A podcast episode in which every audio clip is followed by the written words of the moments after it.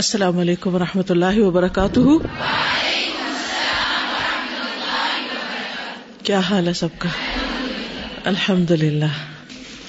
آج ہم انشاءاللہ اللہ سبحانہ و تعالیٰ کی صفات الرحمن الرحیم پر بات کریں گے انشاءاللہ۔ نحمده ونصلي على رسوله الكريم، اما بعد فاعوذ بالله من الشيطان الرجیم، بسم اللہ الرحمن الرحیم، رب اشرح لي صدری ويسر لي امری واحلل عقدۃ من لسانی یفقهوا قولی۔ اللہ سبحانہ وتعالی کا نام الرحمن الرحیم ہے، عظیم اور وسیع رحمت والا، وہ جس کی رحمت ہر چیز پر چھائی ہوئی ہے، ہر زندہ چیز کو عام ہے، تمام مخلوقات کے لیے مکمل اور وسیع رحمت ہے۔ اس جیسی رحمت کسی اور کی نہیں۔ اس کی رحمت کو بیان کرنے کے لیے اس کے ان ناموں کا ذکر کیا جاتا ہے جو دونوں عموماً ساتھ ساتھ بھی آتے ہیں۔ ان میں سے لفظ الرحمن لغت میں صفت مشبہ ہے، اور یہ رحیم سے زیادہ بلیغ اور مؤثر ہے۔ ہمارے دلوں میں جو رحمت ہوتی ہے وہ دل کی ایک رقت یا دل کی ایک کیفیت ہوتی ہے جو اس بات کا تقاضا کرتی ہے کہ مرحوم پر، مرحوم فوت شدہ نہیں، مرحوم جس پر رحم کیا جا رہا ہو اس کے ساتھ احسان کیا جائے، احسان کا تقاضا کرتی ہے، اور یہ فراخ دلی کے ساتھ ہوتی ہے یا مہربانی کے ساتھ۔ اور رحمت یہ تقاضا کرتی ہے کہ کوئی ایسا بندہ ہو جس پر رحم کیا جائے، یعنی اللہ تعالیٰ کی یہ صفت صفت افعال میں سے ہے، یعنی ایسی صفت جو بالفعل ظاہر ہوتی ہے، یعنی کام کے ساتھ ظاہر ہوتی ہے، کچھ کرنے کے ساتھ ظاہر ہوتی ہے، جیسے بیماری سے شفا، رزق میں وسعت۔ اسی طرح یہ بات بھی یاد رہے کہ الرحمن جو ہے یہ صرف اللہ تعالیٰ کے لیے استعمال ہوتا ہے، لفظ صرف اللہ کے ساتھ خاص ہے، اس کے علاوہ کسی اور کے حق میں بولنا جائز نہیں، یعنی کسی انسان کو رحمان نہیں کہا جا سکتا۔ الرحیم بھی رحم سے ہی ہے، اور الرحیم اللہ تعالیٰ کی وہ صفت ہے جو صرف مومن حاصل کرتے ہیں، یعنی اس میں رحمت کی جو قسم ہے وہ مومنوں کے لیے ہے۔ رحمان جو ہے وہ فعلان کے وزن پر، جس میں کثرت اور ہر چیز شامل ہے، یعنی مومن، کافر، مخلوقات میں سے زندہ اور دیگر مخلوقات، یعنی ہر ہر چیز پر اس کی رحمت ہے، یعنی عام رحمت۔ لیکن الرحیم میں جو رحمت ہے یہ خاص رحمت ہے، اور الرحیم بھی فعیل کے وزن پر ہے جو مبالغہ کی صیغوں میں سے ہے، فاعل کے معنوں میں رحم کرنے والا، اور اسے الرحمن کے بعد ذکر کیا گیا ہے کیونکہ الرحمن کا لفظ اللہ سبحانہ و تعالیٰ کے لیے خاص ہے، جبکہ رحیم کا لفظ اوروں کے لیے بھی بولا جا سکتا ہے۔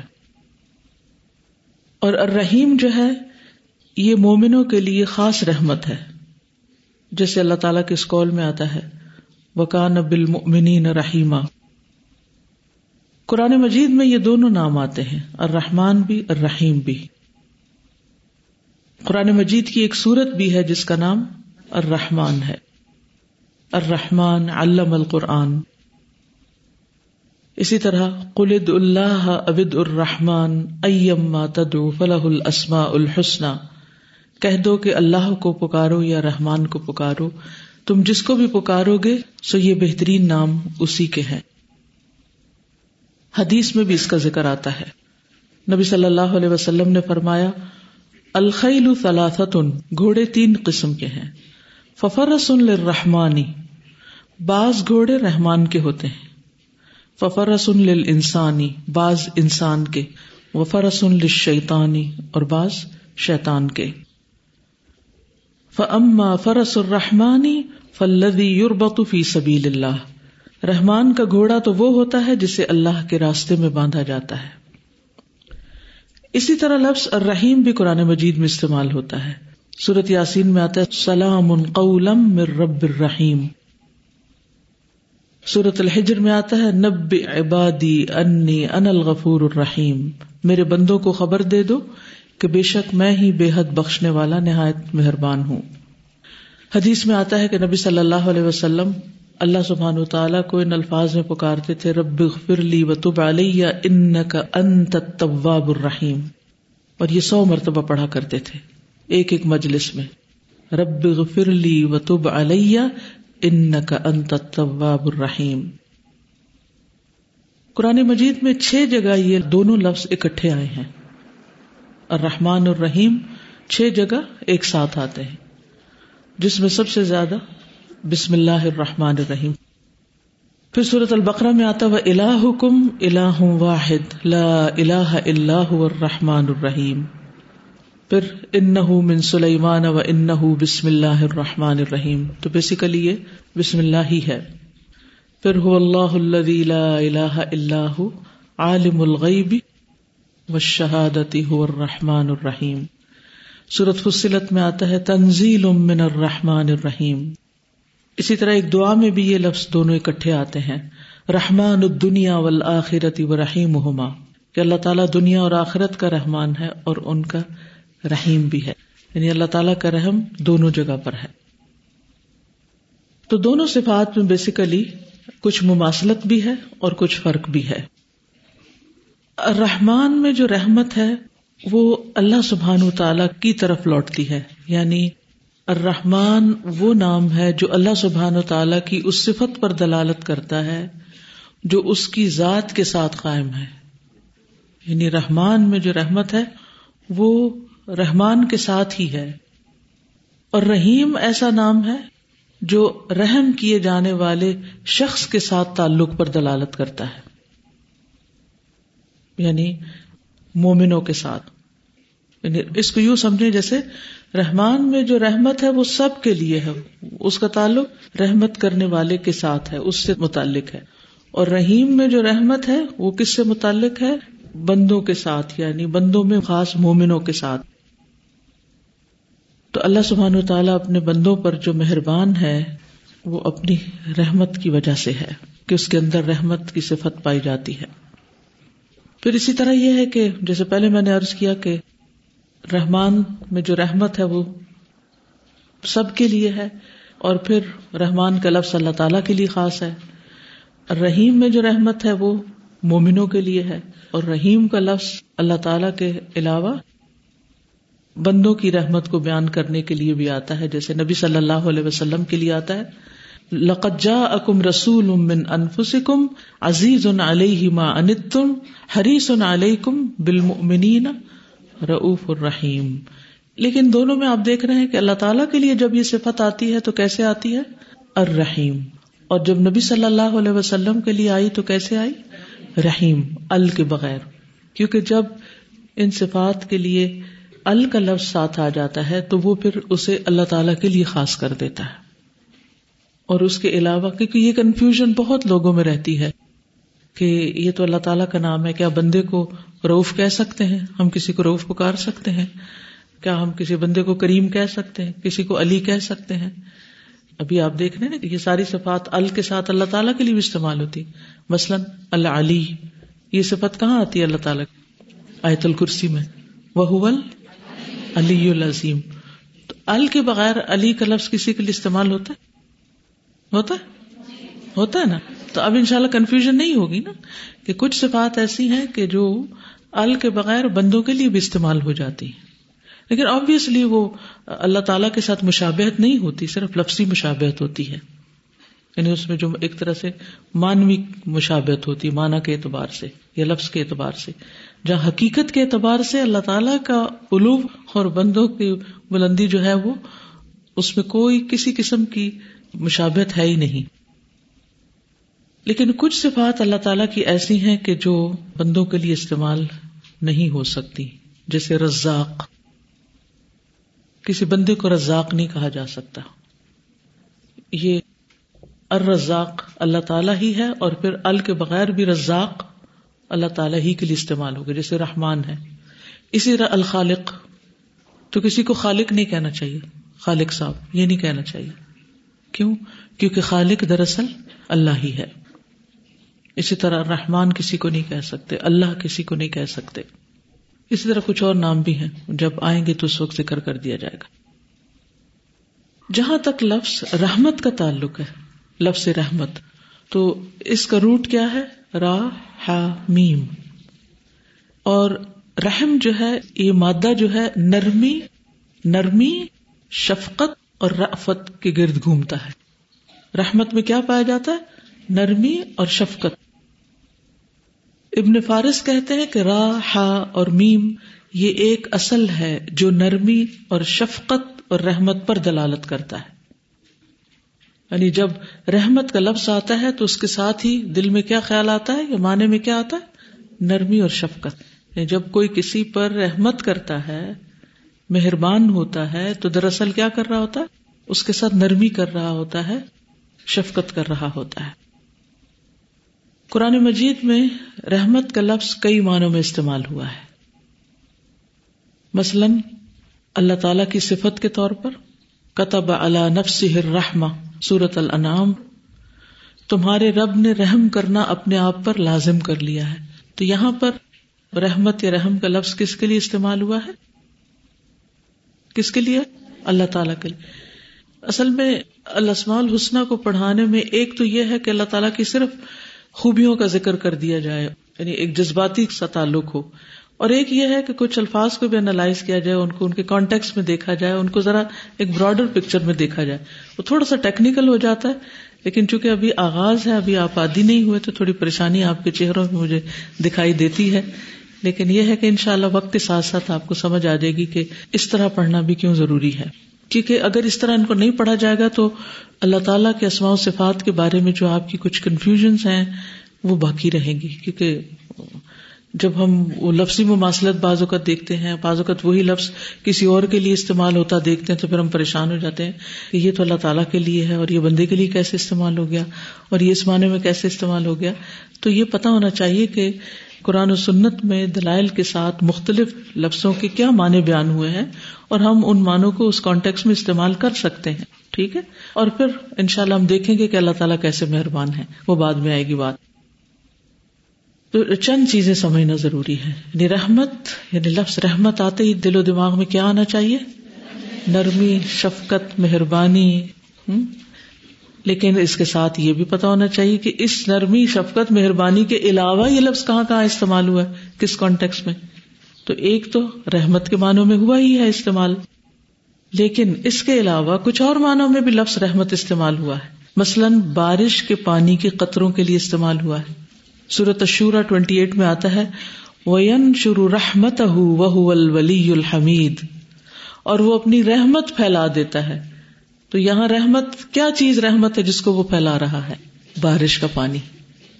تو بارش کا پانی خاص طور پر کیا ہے, اللہ تعالیٰ کی رحمت. اس لیے جب بارش آئے تو یہ پریشان نہ ہوا کریں کہ چھتری نہیں ہے تو اب گھر سے کیسے نکلیں گے اور سردی ہو جائے گی, کیونکہ سب سے بڑی ہمیں فکر کیا ہوتی ہے, سردی ہو جائے گی, خاص طور پہ سردیوں کی بارش میں, یا بجلی کڑکے گی, یا راستے مشکل ہو جائیں گے, وغیرہ وغیرہ. تو رحمت کا لفظ بارش کے قطروں کے لیے بھی استعمال ہوتا ہے. پھر آزمائش اور امتحان سے عافیت دینے کے معنوں میں, آزمائش اور امتحان سے عافیت دینے کے معنوں میں سورۃ الزمر میں آتا ہے او ارادنی برحمت, یا اگر وہ میرے ساتھ رحمت کا ارادہ کرے. تو یہاں مراد ہے عافیت کا, یعنی وہ مجھے کسی امتحان میں نہ ڈالے, کسی تکلیف میں نہ ڈالے. اسی طرح آگ کے عذاب سے نجات دینے کے معنوں میں سورۃ النور میں آتا ہے وَلَوْلَا فَضْلُ اللَّهِ عَلَيْكُمْ وَرَحْمَتُهُ فِي الدُّنْيَا وَالْآخِرَةِ لَمَسَّكُمْ فِي مَا أَفَضْتُمْ فِيهِ عَذَابٌ عَظِيمٌ, اور اگر دنیا اور آخرت میں تم پر اللہ کا فضل اور اس کی رحمت نہ ہوتی تو یقیناً اس بات کی وجہ سے جس میں تم مشغول ہوئے ہو تم پر بڑا عذاب پہنچتا. تو یہاں کیا ہے, عذاب سے نجات کا معنی. یعنی یہاں رحمت خاص کانٹیکسٹ میں استعمال ہوا ہے کہ اللہ نے تمہیں عذاب سے بچا لیا ہے. پھر اسی طرح دشمنوں پر فتح حاصل کرنے کے معنوں میں قُلْ مَنْ ذَا الَّذِي يَعْصِمُكُم مِّنَ اللَّهِ إِنْ أَرَادَ بِكُمْ سُوءًا أَوْ أَرَادَ بِكُمْ رَحْمَةً, کہہ دیجئے وہ کون ہے جو تمہیں اللہ سے بچائے گا اگر وہ تم سے کسی برائی کا ارادہ کر لے یا تم پر کسی مہربانی کا ارادہ کرے. اور وہ اپنے لیے اللہ کے سوا کوئی دوست اور مددگار نہ پائیں گے. یہ سورۃ الاحزاب کی آیت سترہ ہے جس میں فتح کے معنوں میں استعمال ہوا ہے.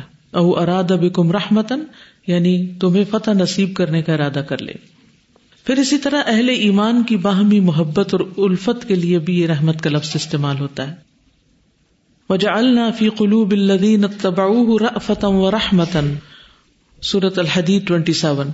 اور جن لوگوں نے عیسیٰ علیہ السلام کی پیروی کی ان کے دلوں میں ہم نے نرم دلی اور رحم ڈال دیا ہے، یعنی باہمی محبت ڈال دی، وہ ایک دوسرے سے محبت کرتے ہیں. پھر اسی طرح موسیٰ علیہ السلام کی کتاب کے وصف کے طور پر بھی آیا ہے، ومن قبلہ کتاب موسیٰ اماما ورحمہ. کیا قرآن مجید کے لیے بھی آتا ہے؟ کہاں آتا ہے بتائیے؟ شابش، لقد جاءکم موعظۃ من ربکم ورحمہ وشفاء لما فی الصدور. تو یہاں رحمت کس کی صفت ہے؟ قرآن مجید کی. پھر اسی طرح امن کے معنوں میں، امن اور سلامتی کے معنوں میں، ان رحمت اللہ قریب من المحسنین، بے شک اللہ کی رحمت نیکی کرنے والوں کے قریب ہے. پھر اسی طرح انسان اور حیوان کی روزیوں کے معنوں میں، قُلْ لَوْ أَنْتُمْ تَمْلِكُونَ خَزَائِنَ رَحْمَتِ رَبِّي، کہہ دیجیے اگر تم میرے رب کی رحمت کے خزانوں کے مالک ہوتے، یعنی رزق روزی کے مالک ہوتے. سورۃ الاسراء آیت سو اور ان رحمت اللہ والی آیت الاعراف چھپن ہے. اسی طرح ہسبینڈ وائف کا جو باہمی تعلق ہے، نرمی اور شفقت کا، محبت کا، اس کے لیے بھی مودتاً و رحمتاً آتا ہے. پھر یاد رکھیے کہ اللہ سبحانہ تعالیٰ کی رحمت نے ہر چیز کو گھیر رکھا ہے. یعنی سب سے پہلی چیز اب جو یاد رکھنے کی ہے وہ کیا ہے؟ کہ اللہ تعالیٰ کی رحمت نے ہر چیز کو گھیر رکھا ہے. اور اس کا اقرار کون کرتے ہیں؟ حاملین عرش فرشتے. ربنا وسعت کل شیء رحمتا و علما، اے ہمارے رب آپ کی رحمت نے ہر چیز کو گھیر رکھا ہے، یعنی تو نے گھیر رکھا ہے ہر چیز کو رحمت اور علم کے ساتھ. پھر قرآن مجید کی ایک اور آیت ہے سورۃ الاعراف آیت ایک سو چھپن جس میں آتا ہے وَرَحْمَتِي وَسِعَتْ كُلَّ شَيْءٍ، وَرَحْمَتِي وَسِعَتْ كُلَّ شَيْءٍ. تو اس سے بھی کیا پتہ چلتا ہے کہ میری رحمت یعنی اللہ سبحانہ وتعالیٰ کی رحمت نے ہر چیز کو گھیر رکھا ہے. ایک اور جگہ آتا ہے کہ اللہ تعالیٰ نے اپنی ذات پر رحمت کو لازم کر رکھا ہے. كَتَبَ رَبُّكُمْ عَلَى نَفْسِهِ الرَّحْمَةَ سورۃ الانعام چون. تمہارے رب نے رحم کرنا اپنے آپ پر لازم کر لیا ہے. پھر یہ کہ اللہ کی رحمت اس کے غضب پر غالب ہے، حاوی ہے، اس کی رحمت زیادہ ہے اس کے غضب سے. اللہ تعالیٰ جب مخلوق کو پیدا کر چکا تو اس نے اپنی کتاب میں یعنی لوح محفوظ میں جو اس کے پاس عرش پر ہے اس نے لکھا کہ میری رحمت میرے غضب پر غالب ہے. اللہ کی کتنی رحمتیں ہیں؟ سو، ایک دنیا کے لیے اور ننانوے آخرت کے لیے. اور یہ دنیا میں جو صرف ایک حصہ ہے رحمت کا، ان میں سے ایک جنات، انسان، چوپاؤں اور کیڑوں مکوڑوں کے لیے نازل کی گئی ہے، جس کی وجہ سے وہ ایک دوسرے پر شفقت اور مہربانی کرتے ہیں، یعنی آپس میں ایک دوسرے کے لیے ہمدرد ہوتے ہیں. اسی وجہ سے وحشی جانور اپنے بچے پر شفقت کرتا ہے، ورنہ وہ ناسمجھ ہوتا ہے اپنے بچوں کو کھا لے، ختم کر دے. جب وہ دوسروں کو ہنٹ کر سکتا ہے تو اپنے بچے تو سامنے رکھے ہوئے ہیں جو اس کے بس میں ہوتے ہیں. اور ننانوے رحمتیں جو ہیں اللہ تعالیٰ نے قیامت کے لیے بچا رکھی ہیں جو وہ اپنے بندوں پر فرمائے گا. تو زمین میں موجود تمام مخلوق میں اللہ کی رحمت کا صرف ایک حصہ ہے، یعنی وہ مخلوق جو بندوں کے اندر یا مخلوق کے اندر، جانوروں کے اندر آپس میں ایک دوسرے کے لیے ہے. یعنی دنیا کی رحمت کہاں پائی جاتی؟ جو مخلوق آپس میں ایک دوسرے پر کرتی ہے، اور اسی کی وجہ سے لوگ ایک دوسرے کے ساتھ اچھائی سے پیش آتے ہیں. تو جس بندے کے اندر نرمی ہے، شفقت ہے، مہربانی ہے، حسن سلوک ہے، سختی نہیں، سنگ دلی نہیں، اس کو کیا ملا ہے؟ پھر اس کے حصے میں کیا آیا ہے؟ فَبِمَا رَحْمَةٍ مِّنَ اللَّهِ لِنْتَ لَهُمْ وَلَوْ كُنْتَ فَظًّا غَلِيظَ الْقَلْبِ لَانْفَضُّوا مِنْ حَوْلِكَ. اب آپ سوچئے آپ کو اس میں سے کتنا حصہ ملا ہے. یہ بھی رب کا رزق ہے، کسی کے پاس زیادہ ہے اور کسی کے پاس کم ہے. رزق میں اضافہ ہو سکتا ہے؟ کیسے؟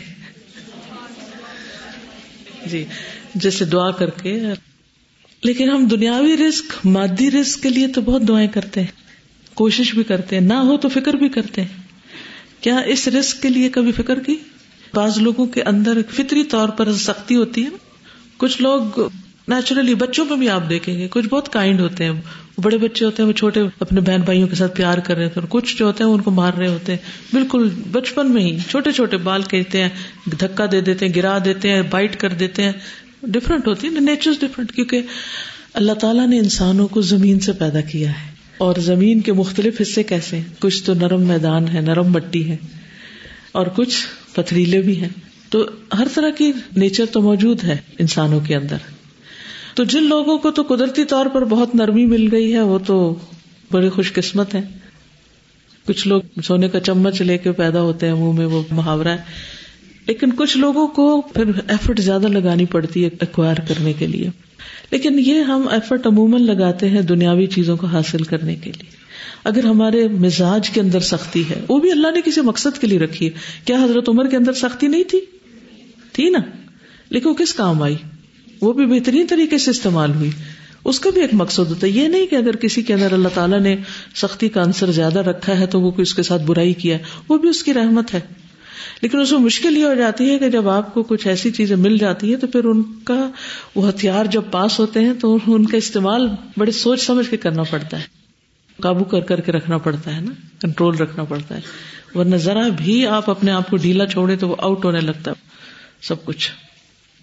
یہ رسک مانگا جاتا ہے نا، کیونکہ جب انسان کے مزاج کے اندر سختی ہوتی ہے تو اس کے لیے بڑی مشکل ہو جاتی ہے، گزارے بڑے مشکل ہو جاتے ہیں لوگوں کے ساتھ، معاف نہیں کرنا آتا انسانوں کو، اور بہت مشکل ہوتی ہے زندگی. جی محاسبہ اور مراقبہ کرنا چاہیے انسان کو. پھر جہاں غلطی ہو، جہاں سختی برت لے انسان، پھر اپنے آپ کو پھر اپنی خبر لے خوب، اور پھر آئندہ اس موقع پر یعنی کوشش کرے کہ ایسا نہ کرے. یعنی انسان کا ضمیر فوراً اس کو بتاتا ہے کہاں غلطی کی ہے تم نے. یہ بھی اللہ کی بڑی رحمت ہے کہ اللہ نے ہمارے اندر یہ میزان رکھا ہے، ایسا نہیں ہے کہ یہ ہوتا نہیں ہے کہ ہمیں خبر نہ ہو. ہمیں اپنی غلطیوں کی خوب خبر ہوتی ہے. استاذہ ابھی میری کسی سے کچھ دن پہلے ایک بات ہوئی تو انہوں نے کہا کہ بعض اوقات یہ ہوتا ہے کہ جو نرم دل لوگ ہوتے ہیں نا، تو لوگ ان کو بعض اوقات کمزور یا بے وقوف سمجھنا شروع کر دیتے ہیں ان کی نرمی یا رحم دلی کی وجہ سے. تو کہنے لگے کہ پھر بعض اوقات دل چاہتا ہے کہ بندہ نرمی اور رحم دلی چھوڑ دے. تو میں نے انہیں کہا کہ یہی بات، یہ والی آیت جو بھی آپ نے کہہ رہی ہے میرے ذہن میں آئی. تو میں نے کہا ہمیں تو شکر ادا کرنا چاہیے بالکل کہ اللہ تعالیٰ نے ہمیں اس طرح کا دل نہیں دیا، ہمیں اللہ نے نرم دل دیا. تو یہ بھی اللہ کا شکر ادا کرنے کا بہت موقع ہے. تو لوگوں کی تو یہ رویوں کی وجہ سے ہم، اگر اللہ نے ہمیں ایک نعمت دی ہے تو ہم کیوں اس نعمت کو چھوڑیں؟ بالکل، کیونکہ جو نرمی سے محروم کر دیا گیا وہ ہر خیر سے محروم کر دیا گیا، وہ بھلائی سے محروم کر دیا گیا. اللہ تعالیٰ نرمی پر جو دیتا ہے وہ سختی پر نہیں دیتا. السلام علیکم.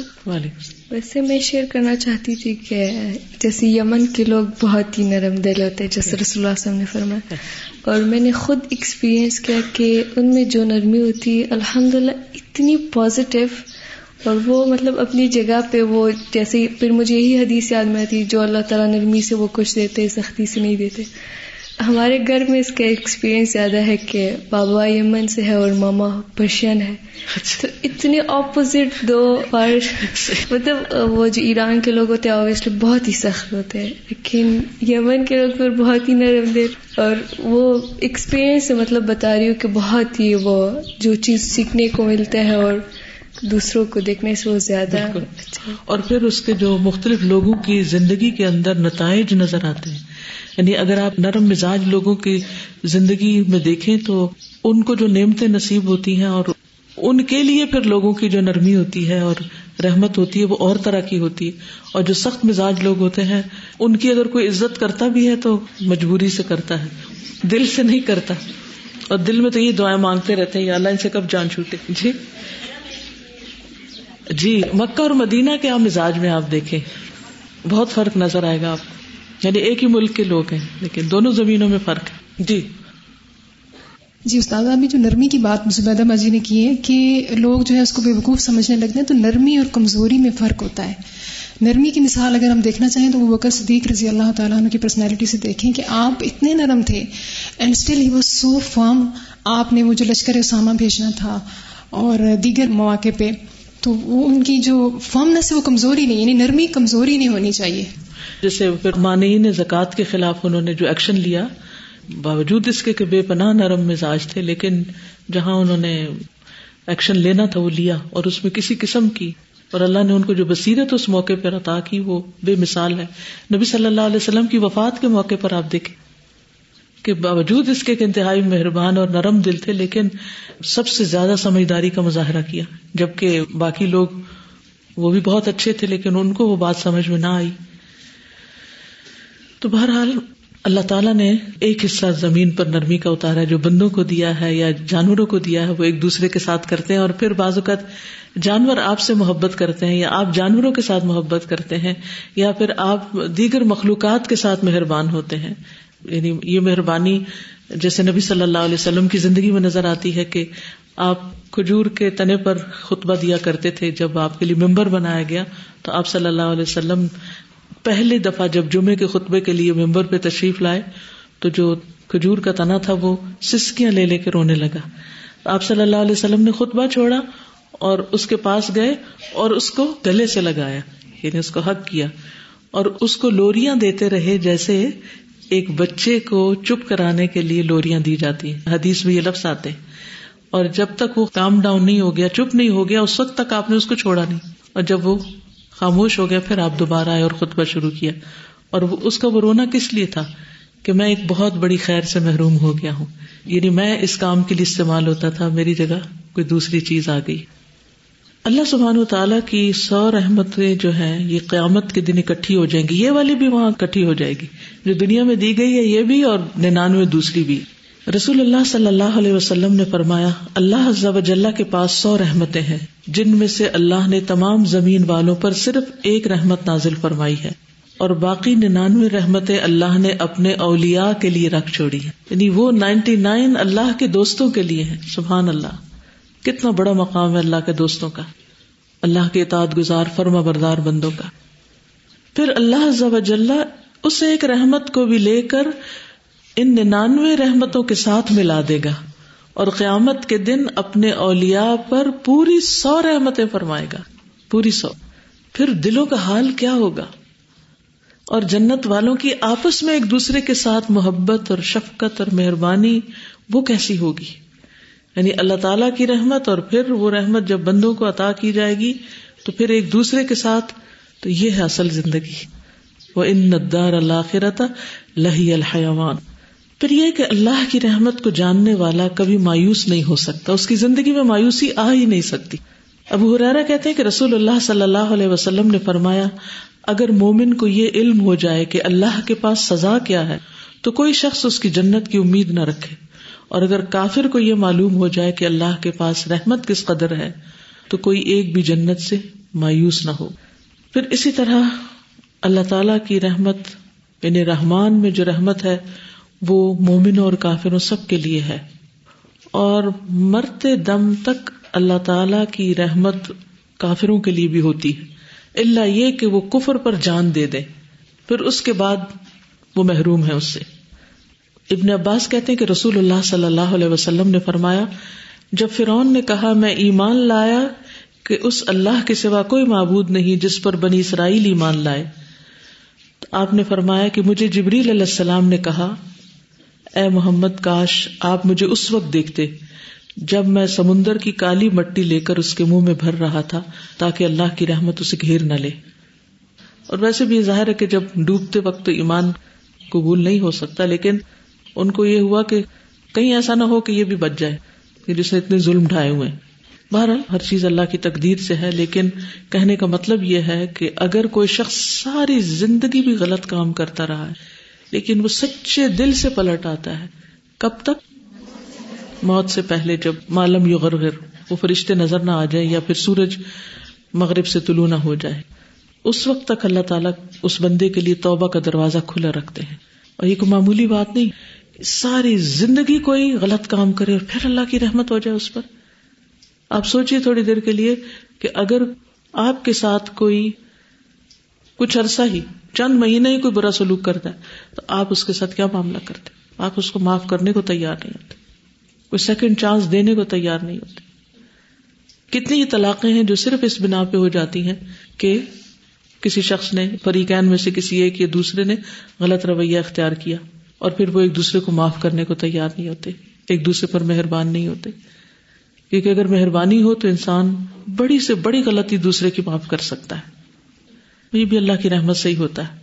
فَبِمَا رَحْمَةٍ مِّنَ اللَّهِ لِنْتَ لَهُمْ. اور یہ عنصر نبی صلی اللہ علیہ وسلم کی زندگی میں ہمیں نظر آتا ہے کہ کیسے کیسے دشمنوں کو آپ نے معاف کیا. ایک موقع پر نبی صلی اللہ علیہ وسلم کے پاس چند قیدی لائے گئے. ان قیدیوں میں ایک عورت تھی جس کی چھاتی دودھ سے بھری ہوئی تھی. جس بچے کو قیدیوں میں پکڑ پاتی اسے اپنی چھاتی سے چمٹا لیتی، اس کو دودھ پلانے لگتی. نبی صلی اللہ علیہ وسلم نے ہم لوگوں سے فرمایا، تمہارا کیا خیال ہے، کیا یہ عورت جب اپنے بچے کو پا لے تو اسے آگ میں پھینک سکتی ہے؟ تو ہم نے کہا کہ نہیں، اگرچہ وہ قدرت رکھتی ہے لیکن پھر بھی نہیں ڈال سکتی. تو آپ نے فرمایا، اللہ اپنے بندوں پر اس سے بھی زیادہ مہربان ہے جتنا یہ عورت اپنے بچے پر مہربان ہے. تو یہ اللہ کی رحمت کی ایک جھلک ہے، اللہ کی رحمت کو سمجھنے کے لیے ایک مثال ہے. تو اللہ تعالیٰ بندوں پر ظلم نہیں کرتا، اللہ تعالیٰ بندوں کو آگ میں نہیں ڈالنا چاہتا، اللہ تعالیٰ سزا نہیں دینا چاہتا. اللہ تعالیٰ کیا چاہتا ہے؟ لِيَتُوبَ عَلَيْكُمْ، کہ تم پر مہربانی کرے. ضرورت اس بات کی ہے کہ ہم ایک قدم اس کی طرف اٹھائیں، پھر دس قدم وہ ہماری طرف آئے گا. ہم چلیں تو صحیح اس کے راستے میں، پھر کیسے نہیں وہ اپنی رحمت کرے گا. پھر اسی طرح یہ ہے کہ اللہ کی رحمت کے بغیر جنت میں داخلہ ممکن نہیں. کسی شخص کا عمل اس کو جنت میں داخل نہیں کرے گا. آپ صلی اللہ علیہ وسلم سے جب صحابہ نے پوچھا کہ کیا آپ کا بھی نہیں، تو آپ نے فرمایا میرا بھی نہیں، الا یہ کہ اللہ تعالیٰ مجھے اپنی رحمت اور فضل سے نوازے. پھر اسی طرح قیامت کے دن نافرمانوں پر بھی اللہ کی رحمت ہوگی. اللہ تعالیٰ فرمائیں گے، یہ صحیح مسلم کی روایت ہے، فرشتوں نے شفاعت کر دی، انبیاء نے شفاعت کر دی، مومنوں نے شفاعت کر دی، اور اب ارحم الراحمین کے علاوہ کوئی باقی نہیں. یعنی سب اپنے اپنی مہربانی شفقت کا سلوک کر چکے. چنانچہ اللہ تعالیٰ ایک مٹھی بھر آدمیوں کو جہنم سے نکالیں گے، مٹھی بھر. اور اللہ تعالیٰ کی مٹھی کتنی بڑی ہوگی. یہ وہ آدمی ہوں گے جنہوں نے کبھی بھی کوئی بھلائی نہیں کی ہوگی اور اپنے سب غلط کاموں کی وجہ سے جہنم میں ہوں گے، کبھی کوئی نیکی نہیں کی. یہ لوگ جل کر کوئلہ ہو چکے ہوں گے، یہ جہنم میں وہ پہچانے نہیں جائیں گے. تو اللہ تعالیٰ ایک مٹھی بھر کے جہنم سے ان کو نکالے گا اور نہر الحیات میں ڈالے گا. نہر الحیات کیا ہے؟ جنت سے پہلے ایک نہر ہے جو جنت کے دروازوں پر ہوگی جس کا نام نہر الحیات ہے. اس میں اتنی جلدی تر و تازہ ہوں گے جس طرح کے دانا پانی کے بہاؤ میں کوڑے کچرے کی جگہ اگاتا ہے. وہ لوگ اس نہر سے موتیوں کی طرح چمکتے ہوئے نکلیں گے. کوئلے کی طرح ڈالے گئے اور موتیوں کی طرح چمکتے ہوئے نکلے. ان کی گردنوں میں سونے کے پٹے پڑے ہوئے ہوں گے جن کی وجہ سے جنت والے ان کو پہچان لیں گے اور ان کے بارے میں کہیں گے کہ یہ اتقاء اللہ ہیں یا اتقاء الرحمن. ایک اور جگہ پر آتا ہے یہ رحمان کے آزاد کردہ غلام ہیں جنہیں اللہ نے بغیر کسی نیک عمل کے جنت میں داخل کر دیا، انہوں نے کوئی خیر آگے نہیں بھیجی تھی. تو یہ ہے اللہ کی رحمت. یعنی اللہ کی رحمت اپنے اولیاء کے لیے بھی ہے، اللہ کی رحمت دنیا میں کفار کے لیے بھی ہے، گناہگاروں کے لیے بھی ہے.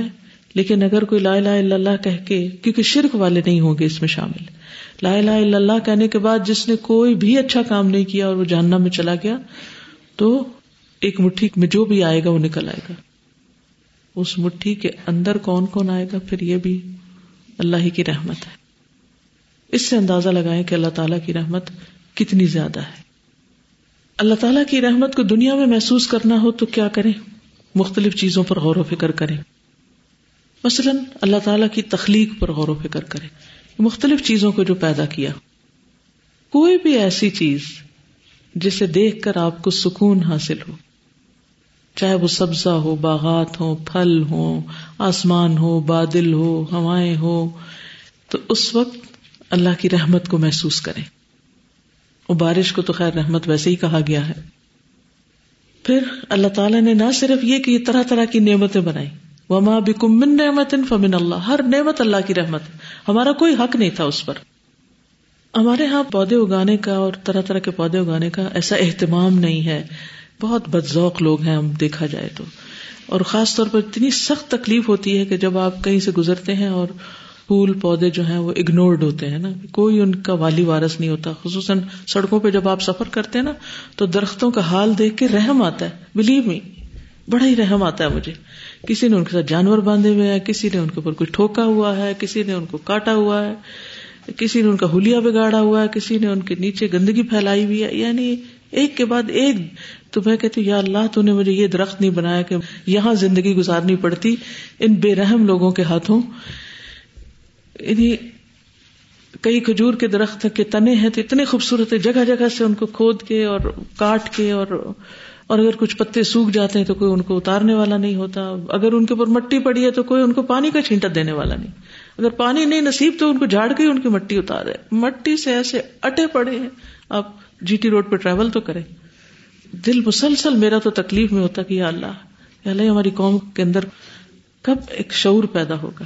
بہرحال ابھی کل دبئی میں تھی میں، اور میں سوچ رہی تھی کہ یہاں بھی انسان بستے ہیں، یہ بھی انسانوں کی بسائی ہوئی بستی ہے۔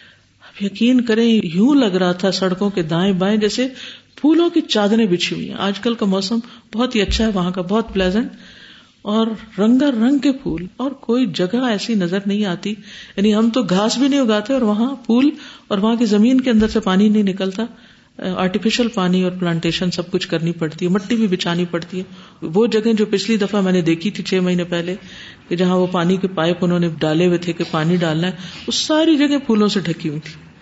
دل تو میرا چاہ رہا تھا کچھ تصویریں اتار کے لے جاؤں اور آپ لوگوں کو دکھاؤں، لیکن موقع نہیں تھا۔ اور پھر اتنی مختلف قسم کی ویجیٹیشن، اتنی مختلف قسم کے پودے، رنگا رنگ رنگا، تو میں ایک ایک چیز کو دیکھتی جاتی، جیسے سڑک کے کنارے چلتے ایک ایک چیز کو دیکھتی، یا اللہ اس کے پیدا کرنے میں کیا حکمت ہے، اس کو ایسا بنانے میں کیا حکمت، یہ بھی آپ نے بنایا، یہ بھی بنایا، یہ بھی بنائی، تو میں نے زندگی میں کبھی نہیں دیکھا۔ ایک حیرانی اور ایک عجیب طرح کا سر و سامان ہوتا ہے کہ مشرق و مغرب کا جو پودا ہے وہ اکٹھا کر دیا گیا ہے، باوجود اس کے کہ وہ زمین اس کے لیے مناسب نہیں، اور بہت مشکل اور محنت کے ساتھ۔ لیکن بعض درخت ایسے ہیں کہ جن کے کچھ پتے سبز ہیں اور کچھ پتے جو نئے اگ رہے ہیں وہ پنک ہیں، صرف پتے ہیں، پھول نہیں ہیں ان میں، ان کا امتزاج اتنا خوبصورت۔ بعض پتے ایسے ہیں کہ جن پتوں کے اندر بیس ان کی گرین ہے تو ان کے اندر جو ان کی رگیں ہیں اور ان کے ڈیزائن ہے وہ مختلف رنگوں کے ہیں، کوئی یلو ہے، کوئی پنک ہے، کوئی پرپل ہے، کوئی کسی رنگ کا ہے، کوئی کسی رنگ کا ہے۔ تو یہ ساری چیزیں اللہ نے اس دنیا میں بندوں کے لیے پیدا کی، اور بندوں نے ان کو پھر استعمال کیا اور اگایا اور ان پہ محنت کی، اور لیکن کتنے لوگ ہیں جو ان سب کو دیکھ کر پھر اپنے رب کو بھی یاد کرنے والے ہوں۔ تو بہرحال کوئی بھی چیز جو ہے، اور پھر اس کے اندر جو ویرائٹی ہے، کسی بھی ایک قسم کا پھل ہو یا پھول ہو، کہنے کو گلاب ہی ہوتا ہے لیکن اس میں بھی اتنی ویرائٹی ہے ایک ایک قسم کے اندر۔ تو یہ سب کچھ کیا ہے؟ دراصل اللہ کی رحمت ہے بندوں پر، مہربانی ہے کہ اس نے دنیا میں بھی بندوں کی خوشی کے سامان پیدا کیے۔ پھر اسی طرح مچھلیوں کی قسمیں، مچھلیوں کی بے پناہ قسمیں، اور اس کے لیے اب آپ کو سمندر میں جانے کی ضرورت نہیں ہوتی۔ آپ دبئی مال کے اندر جو ایریا ہے ایک ایکویریم، اس میں اگر آپ چلے جائیں تو، خیر اس دفعہ تو میں نہیں گئی لیکن شیخ ولید بسیونی گئے ہوئے تھے دبئی میں، تو میں ان کی اسنیپ چیٹ پر ہوں، تو وہ علماء کی اسنیپ چیٹ کو بھی فالو کرنے میں بڑے فائدے ہوتے ہیں، تو میں ان کو فالو کرتی رہتی ہوں کہ وہ کس نظر سے چیزوں کو دیکھتے ہیں۔ میرا مقصد یہ ہوتا ہے کہ میں ان سے سیکھوں کہ کس نظر سے دیکھتے ہیں۔ تو انہوں نے، وہ دبئی میں تھے انہی دنوں میں، تو مختلف جگہوں پہ جا کے مختلف طرح کی مچھلیاں، اور کئی تو پہلی دفعہ میں نے ان کے رنگ اور ڈیزائن دیکھے، تو وہ کہتے ہیں کہ میں نے اس کو دیکھنے کے لیے پے کیا ہے اور میں آپ کو فری دکھا رہا ہوں۔ لیکن ان سب چیزوں کو دیکھ کر بھی اللہ کی قدرت نظر آتی ہے کہ کس طرح ایک ہی سمندر کے اندر اتنی بے پناہ قسم کی مخلوق رہتی ہے۔ سوچتی ہوں اللہ، آپ نے کیوں پیدا کیا؟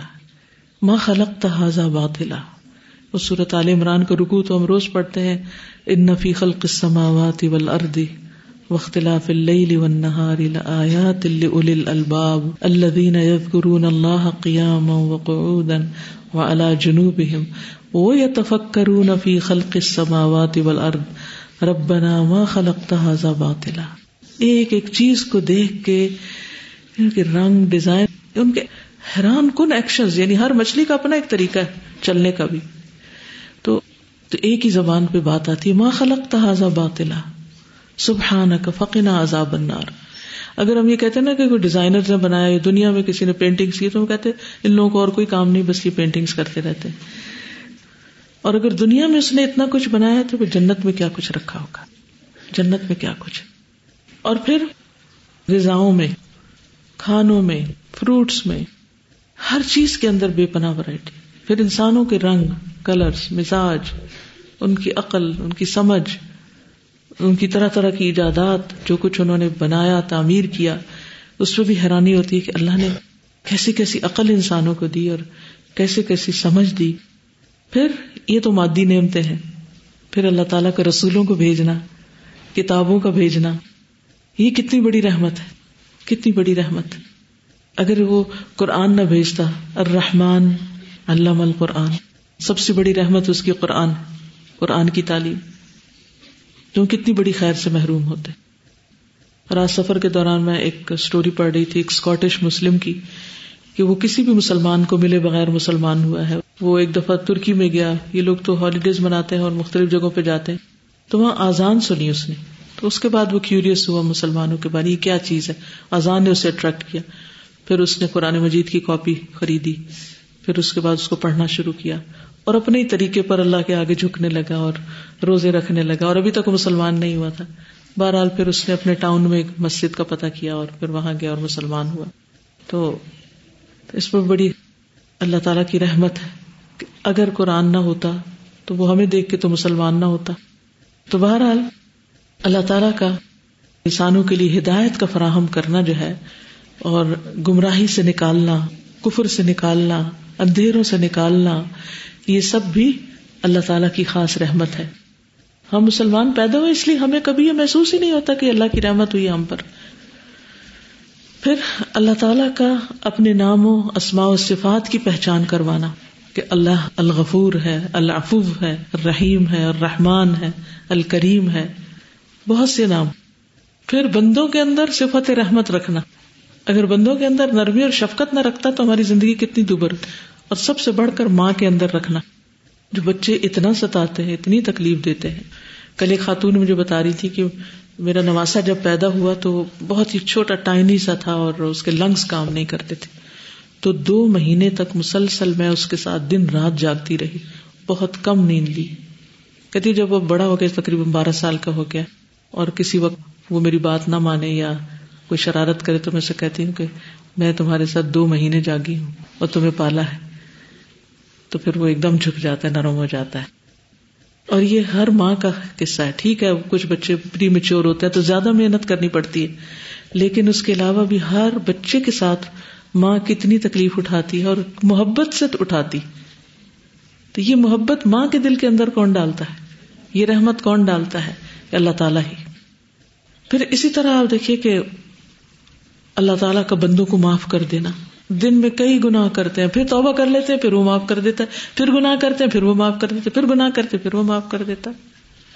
پھر اسی طرح مخلوق کا ایک دوسرے کو ضرورت مند بنانا، کہ ایک دوسرے سے کام لیا جا سکے. کچھ کو مالدار بنایا، کچھ کو فقیر بنایا، کچھ کو عزت والا، کچھ کو ذلیل، کچھ کو قادر، کچھ کو بے بس. تو یہ ورائٹی جو رکھی، یہ سب یہ بھی اللہ کی رحمت ہے. اگر ایسا نہ ہوتا تو پھر ہم کیا کر سکتے تھے. پھر آپ دیکھیے کہ اس کی رحمت صرف مومنوں کے لیے نہیں، کافروں کے لیے، منافقوں کے لیے، مشرکوں کے، ہر ایک کے لیے، ایتھیسٹ کے لیے، ملحدوں کے لیے، سب کے لیے، سب پر اپنی رحمت کرتا ہے. تو ہمیں بھی کیا کرنا چاہیے، اب ہمیں کیا کرنا چاہیے، ہمیں بھی دوسروں کے لیے مہربان ہونا چاہیے. تو اللہ تعالیٰ کی صفت پڑھنے کے بعد ہمارے کرنے کا کام کیا تھا، جس کو دعائے عبادت کہتے ہیں، کہ ہمیں بھی بندوں پر مہربان ہونا چاہیے. نبی صلی اللہ علیہ وسلم نے فرمایا، تم اس وقت تک مومن نہیں ہو سکتے جب تک آپس میں رحم نہ کرو، جب تک آپس میں ایک دوسرے پر مہربانی نہ کرو مومن ہی نہیں. تو صحابہ نے کہا اللہ کے رسول صلی اللہ علیہ وسلم ہم سب رحم کرنے والے ہیں. آپ نے فرمایا میرا یہ مطلب نہیں کہ اپنے ساتھی کے حق میں رحم دل بن جاؤ جس سے دوستی ہو جس سے تعلق ہو, بلکہ تمام لوگوں پر رحم کرنا ہوگا, سب کے ساتھ مہربان. اور یہ رحم دلی جنتی شخص کی صفت ہوتی ہے. تین قسم کے لوگ جنتی ہیں, ان میں سے ایک وہ آدمی جو اپنے تمام رشتہ داروں اور مسلمانوں کے لیے رحیم اور نرم دل ہو. یہ صحیح مسلم کی روایت ہے. جس دل میں رحمت نہیں وہ سراسر نقصان میں ہے. نبی صلی اللہ علیہ وسلم نے فرمایا ایسا بندہ ناکام و نامراد ہوا جس کے دل میں اللہ نے انسانیت کے لیے رحم نہیں رکھا. ایک اور جگہ پر فرمایا رحمت سوائے بدبخت کے کسی سے نہیں چھینی جاتی, یعنی بدبخت ہی سنگ دل ہوتا ہے. ایمان والوں کی آپس کی محبت اور رحمت کی مثال کیا ہے؟ ایک جسم کی طرح, ایک کو تکلیف ہو سب جاگتے ہیں. پھر جب بندے آپس میں ایک دوسرے پر رحم کرتے ہیں تو اللہ تعالیٰ ان پر رحمت فرماتا ہے. ارحموا من فی الارض یرحمکم من فی السما, تم زمین والوں پر رحم کرو آسمان والا تم پر رحم کرے گا. انس بن مالک کہتے ہیں نبی صلی اللہ علیہ وسلم اپنے گھر والوں اور بچوں کے لیے نہایت رحم دل تھے. آپ نے یہ بھی فرمایا جو رحم نہیں کرتا اس پر رحم نہیں کیا جاتا. آپ بچوں کی ماؤں پر بڑے مہربان تھے, جب بچے روتے تھے تو نماز مختصر کر دیتے تھے تاکہ ماؤں کو تکلیف نہ ہو. فقراء اور مساکین پر مہربانی, آپ نے مساکین پر رحم کرنے اور ان سے قریب رہنے کی تلقین کی ہے. پرندوں اور جانوروں کے ساتھ مہربانی, آپ نے فرمایا جس نے رحم کیا اگرچہ چڑیا کو ذبح کرنے کا معاملہ ہو, یعنی ایک چڑیا بھی ذبح کرنی ہے آپ نے, اس میں بھی آپ مہربانی کرتے ہیں تو اللہ تعالیٰ قیامت کے دن اس پر رحم فرمائے گا. یہ سلسلہ صحیحہ کی حدیث ہے. ایک آدمی نے کہا اللہ کے رسول صلی اللہ علیہ وسلم میں بکری ذبح کرتا ہوں تو اس کے ساتھ شفقت کرتا ہوں, یعنی پیار سے ذبح کرتا ہوں اس کو. فرمایا اگر تم نے بکری کے ساتھ شفقت کی ہے تو اللہ تجھ پر رحم کرے گا. سبحان اللہ, کیا خوبصورت دین ہے ہمارا. پھر اسی طرح کفار پر لعلک باخع نفسک علی آثارہم ان لم یؤمنوا بہذا الحدیث اسفا, شاید آپ اپنی جان ان کے پیچھے غم سے ہلاک کر لینے والے ہیں اگر یہ اس پر ایمان نہ لائیں. پھر دوسروں پر بھی رحم کرنے کی وصیت کرنا, وتواصوا بالمرحمہ. پھر ایسے کام کرنا جن کے نتیجے میں اللہ کی رحمت آئے. ان میں سب سے پہلے اللہ پر ایمان ہے. فَأَمَّا الَّذِينَ آمَنُوا بِاللَّهِ وَاعْتَصَمُوا بِهِ فَسَيُدْخِلُهُمْ فِي رَحْمَةٍ مِّنْهُ وَفَضْلٍ وَيَهْدِيهِمْ إِلَيْهِ صِرَاطًا مُسْتَقِيمًا. جو لوگ اللہ پر ایمان لائے اور اسے مضبوطی سے تھام لیا تو عنقریب انہیں اپنی خاص رحمت اور فضل میں داخل کرے گا اور انہیں اپنی طرف سیدھے راستے کی ہدایت دے گا. اسی طرح رسولوں پر ایمان لانا, یا أيها الذين آمنوا اتقوا الله وآمنوا برسوله يؤتكم كفلين من رحمته. اے لوگو جو ایمان لائے اللہ سے ڈرو اور اس کے رسول پر ایمان لاؤ, وہ تمہیں اپنی رحمت سے دوہرا حصہ عطا کرے گا. پھر اسی طرح توحید پر جمے رہنا, اللہ اور اس کے رسول کی اطاعت کرنا. وَأَطِیعُوا اللَّهَ وَالرَّسُولَ لَعَلَّكُمْ تُرْحَمُونَ. قرآن کو پڑھنا اور اس پر عمل کرنا. وَهَذَا كِتَابٌ أَنزَلْنَاهُ مُبَارَكٌ فَاتَّبِعُوهُ وَاتَّقُوهُ لَعَلَّكُمْ تُرْحَمُونَ. تو اللہ رسول کا حکم ماننے پر بھی رحم ہے, برکت والی کتاب کی پیروی کرنے پر بھی اللہ کی رحمت آتی ہے. قرآن کو خاموشی اور توجہ سے سننے پر بھی رحمت نصیب ہوتی ہے. وَإِذَا قُرِئَ الْقُرْآنُ فَاسْتَمِعُوا لَهُ وَأَنصِتُوا لَعَلَّكُمْ تُرْحَمُونَ. پھر اسی طرح تقوی اور فرائض کی ادائیگی پر رحمت ملتی ہے, نیک عمل کرنے پر, یعنی جو چاہتا ہے اللہ کی رحمت اس پر آئے وہ نیک عمل کرے. وَأَمَّا الَّذِينَ بِيَضَّتْ وُجُوهُهُمْ فَفِي رَحْمَةِ اللَّهِ. پھر اللہ کے عذاب سے ڈرنے پر بھی اللہ کی رحمت آتی ہے. نماز پڑھنا, حدیث میں آتا ہے جب تم میں سے کوئی نماز کے لیے کھڑا ہوتا ہے تو رحمت الہی اس کی طرف متوجہ ہو جاتی ہے, اس لیے اسے کنکریوں سے نہیں کھیلنا چاہیے. عصر سے پہلے چار رکعت نفل پڑھنا, اللہ اس پر رحم فرمائے جو عصر سے پہلے چار رکعتیں پڑھے. رات کو قیام کرنا, فرمایا اللہ اس شخص پر رحم فرمائے جو رات کو اٹھے اور نماز پڑھے اور اپنی بیوی کو بھی بیدار کرے, اور اگر وہ نہ اٹھے تو اس پہ پانی کے چھینٹے مارے, اور اللہ اس عورت پر رحم کرے جو اسی طرح کا عمل کرے. نماز کے بعد مصلح پر بیٹھنا, یعنی جب تک انسان نماز کے بعد مصلح پہ بیٹھا رہتا ہے فرشتے اس کے لیے دعائیں کرتے ہیں, اللہم اغفر لہ اللہم ارحمہ. پھر اسی طرح اللہ کے راستے میں جہاد اور ہجرت کرنا. اللہ کا قرب پانے کے لیے صدقہ کرنا، اللہ کا ذکر کرنا. جو لوگ اللہ کے ذکر کے لیے اکٹھے ہوتے ہیں فرشتے انہیں گھیر لیتے ہیں، رحمت انہیں ڈھانپ لیتی ہے، سکینت ان پہ نازل ہوتی ہے. اللہ تعالیٰ اپنے پاس موجود فرشتوں میں ان کا ذکر کرتے ہیں. پھر استغفار کرنا، لولا تستغفرون اللہ لعلکم ترحمون، تم اللہ سے بخشش کیوں نہیں مانگتے کہ تم پر رحم کیا جائے. اسی طرح مصیبتوں پر صبر کرنا، انا للہ و انا الیہ راجعون پڑھنے والوں پر کیا ہوتا ہے، اولئک علیہم صلوات من ربہم و رحمہ. پھر دوسرے انسانوں پر رحم کرنا، خرید و فروخت میں نرمی کا معاملہ کرنا، مسلمانوں کے درمیان صلح کروانا، عیادت کرنا. جب کوئی کسی مریض کی عیادت کرتا ہے تو جنت کے باغ میں جاتا ہے، اور جب اس کے پاس بیٹھتا ہے تو اللہ کی رحمت اسے ڈھانپ لیتی ہے. امر بالمعروف اور نہی عن المنکر کرنا، ایسے لوگ جو دوسروں کو نیکی کا حکم دیتے ہیں، برائی سے روکتے ہیں، ان پر اللہ تعالیٰ ضرور مہربان ہوگا. اولئک سیرحمہم اللہ.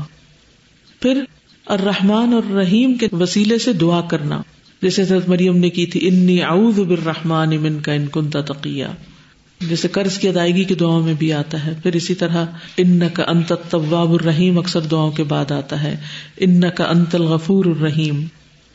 پھر اللہ تعالیٰ کی رحمت مانگنی بھی چاہیے، واعف عنا واغفر لنا وارحمنا انت مولانا فانصرنا علی القوم الکافرین، ربنا آمنا فاغفر لنا وارحمنا، پھر رب اغفر وارحم وانت خیر الراحمین. خاص طور پر پریشانی کے وقت یا حی یا قیوم برحمتک استغیث، پھر اللہم رحمتک ارجو فلا تکلنی الی نفسی طرفۃ عین واصلح لی شأنی کلہ لا الہ الا انت. مسجد میں داخل ہوتے ہوئے اللہم افتح لی ابواب رحمتک. والدین کے لیے دعا کرنا، رب ارحمہما کما ربیانی صغیرا. پھر سلام میں السلام علیکم ورحمۃ اللہ وبرکاتہ. پھر جب کوئی چھینک مارتا ہے تو اس کو کیا کہتے ہیں، یرحمک اللہ. پھر میزبان کے لیے جو دعا ہے اس میں بھی آتا ہے، اللہم اغفر لہم وارحمہم وبارک لہم فیما رزقتہم. اسی طرح قبرستان کی زیارت کرتے وقت میت کے لیے جو دعا کرتے ہیں، اللہم عبدک وابن امتک احتاج الی رحمتک. پھر جو ویسے بخشش کی دعا کرتے ہیں، جنازے کی بھی دعا ہے، اللہم اغفر لہ وارحمہ. تو اللہ تعالی ہم سب کو اپنی رحمتوں سے نوازے، اور ہمیں بھی توفیق دے کہ ہم دوسروں کے ساتھ مہربانی کرنے والے ہوں. سبحانک اللہم و بحمدک، اشہد ان لا الہ الا انت، استغفرک و اتوب الیک. السلام علیکم و رحمۃ اللہ وبرکاتہ.